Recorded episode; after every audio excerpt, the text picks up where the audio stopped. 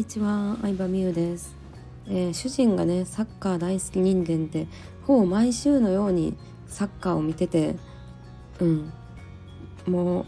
うそうですね。サッカーに私もね、ちょっと興味を持ち始めてるわけなんですけれどもワールドカップをきっかけに至ったりとかいろいろあると思うんですけど、えー、諦めないことの大事さをサッカーからすごい教わったなと思って今日はそのシェアをしたいなと思います。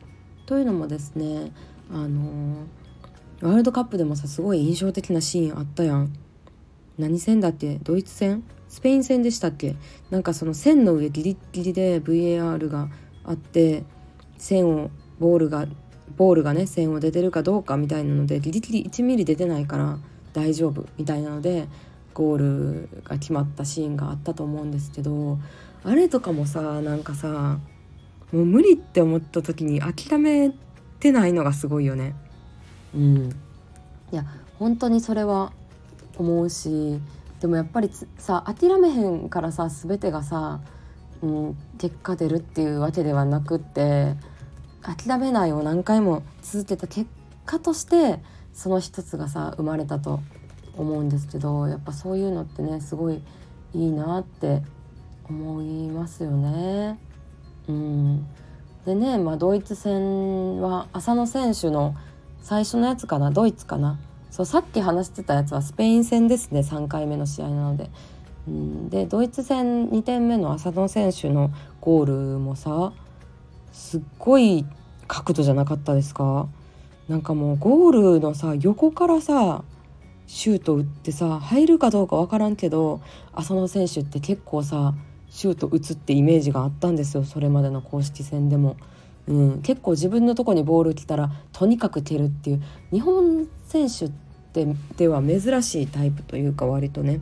日本人選手ってえもうそこ打ってよって思ったタイミングでもさ怖いからさ他の選手にさなんかさ回すみたいなシーンが多いなっていうのが気になってたんですけど浅野選手はなんかもうすごい角度からのクロスね。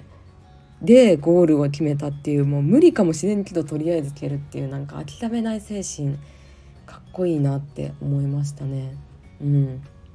ね、だからなんか私もその日本日本代表のそうワールドカップ始まる前のさ練習とかなんか代表戦から見た時にも浅野選手なんか何回も蹴るけど何回も外すなっていう印象だったんですよ。めっちゃ蹴るやんこの人みたいな。とりあえず自分に来たらゴール自分がゴール入れたいみたいな。でもそれがワールドカップっていう大舞台でね決まったなっていう印象がありましたね。であの高校サッカーでもすごい感動的感動的だなって高校サッカーで岡山の大知らないあんまり無名無名のいわゆる無名の高校がね優勝したんですけど今回、うん、プロまあ、大体高校サッカーで優勝するチームってもうプロ内定が決まってるチームがほとんどらしいんですよ学校がほとんどらしいんですけどプロ内定誰もいないところが優勝したんですよね。うん、で、まあ、幼なじみ3人が、えー、いるっていうチームだったらしいんですけど1人の選手がしつこくしつこく2人のあの友達をもうこの高校で頑張ろうよって誘いまくってたらしいんですよ。でまあその絆とかそのチームワークもあって優勝したみたいなエピソードがニュースでやってたんですけどなんかねやっぱしつこさ大事なんやなって思った、うん、しつこく誘うとかさこうなんやろもうなんかゴールするまでシュート打ちまくるとかなんかそういうの結構私は忘れかけちゃってたというか、うん、なんか綺麗にうん、ビジネスをやろうとしてたなっていうなんか反省も兼ねて、うん、諦めない諦めないを大事にしたいなって思ったよ。うん、だって諦めてない人って応援したくなるしねなんか諦めてない姿に勇気もらったりとか、うん、そういうのをすごい思ったかな。ね。うん、だからビジネスでも、うん、よくあるのが一回仕組み作ったった一回仕組み作って売れませんでしたとか、うん、たった1回プロモーション売って申し込みなかったですとかあるんですけどまだその基準値がさ全然違うよね。売れてる人って多分数えきれないぐらいプロモーション売ってるし数えきれないぐらい、うん、試行錯誤してるし、うん、なんか一回やって売れなかったらその原因を探ってまたやってまだやってまたやっててか何回もや何回もやる人あんまいないんですよ。私も仕組み作りで売れてるってなんか綺麗に見えるかもしれないんですけどめちゃめちゃ作り直してますからね。そのメルマガスタンドのシナリオ数もえシナリオ数50は絶対超えてますね。作ったシナリオ。100はいってないと思う。多分50から70ぐらいはあると思いますね。それぐらいの試行錯誤してるしうん。多分でもそういう基準を背中というか行動で見せてくれる人に出会ってないだけだと思うんですよ。なんか自分が一回ダメで落ち込んじゃう人ってなんかそういう人に会う機会を掴んでなかっただけだと思うんですよね。だからそういう人に出会って実際話聞いてあうまくいってる人ってこれぐらいの基準？えこれぐらいのなんやろうな。まあでも基準ですよね一番は。うん。これぐらいの基準でやってるんやっていうのをなんか肌で感じる直接話したりとかあったりして知るっていうのが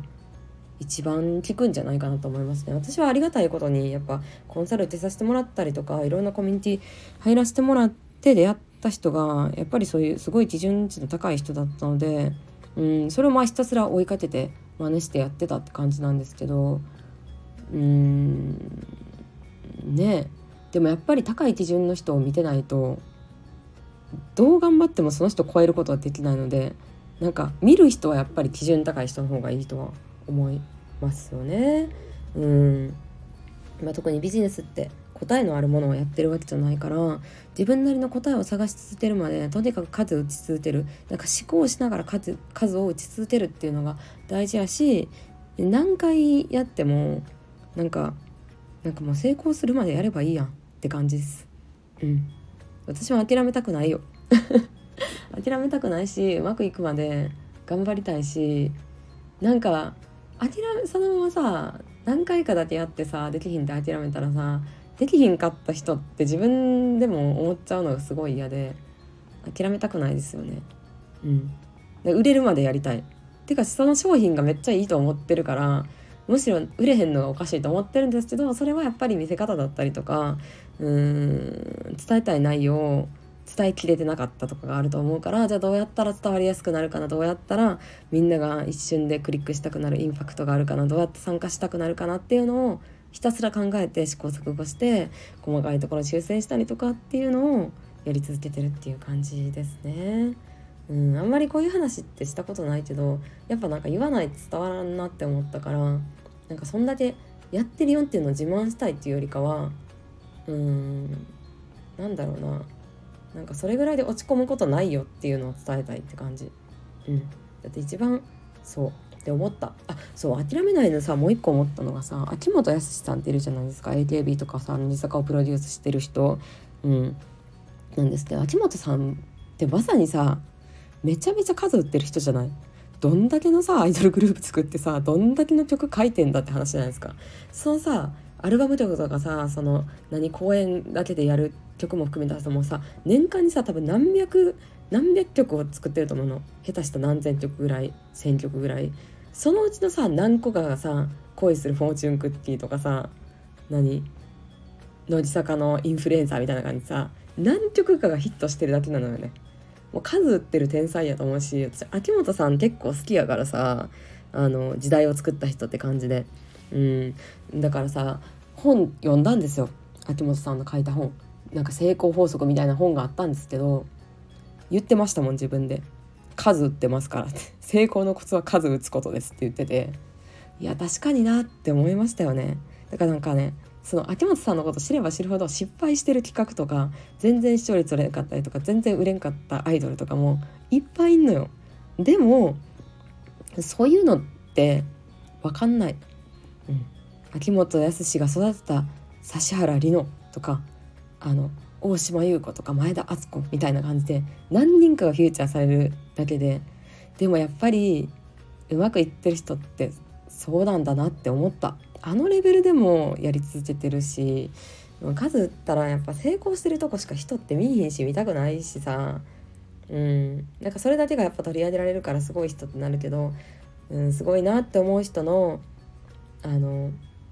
もう根本って数打つなんだなと私は思いますよ。ね。うん。だからなんか自分が続けられるなって思うことをなんか続けてただ続けるだけじゃなくて考えながら改善して思考して続けられる人が、うん、やっぱり人生で何個かの結果を出すんだろうなって思いますよね。はいということで、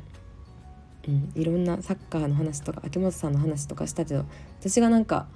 いいすごいなって思う人の共通点数打つっていうのがあったので 買ってみたかったんですよ。これを。今日は聞いてくれてありがとうございました。ではでは。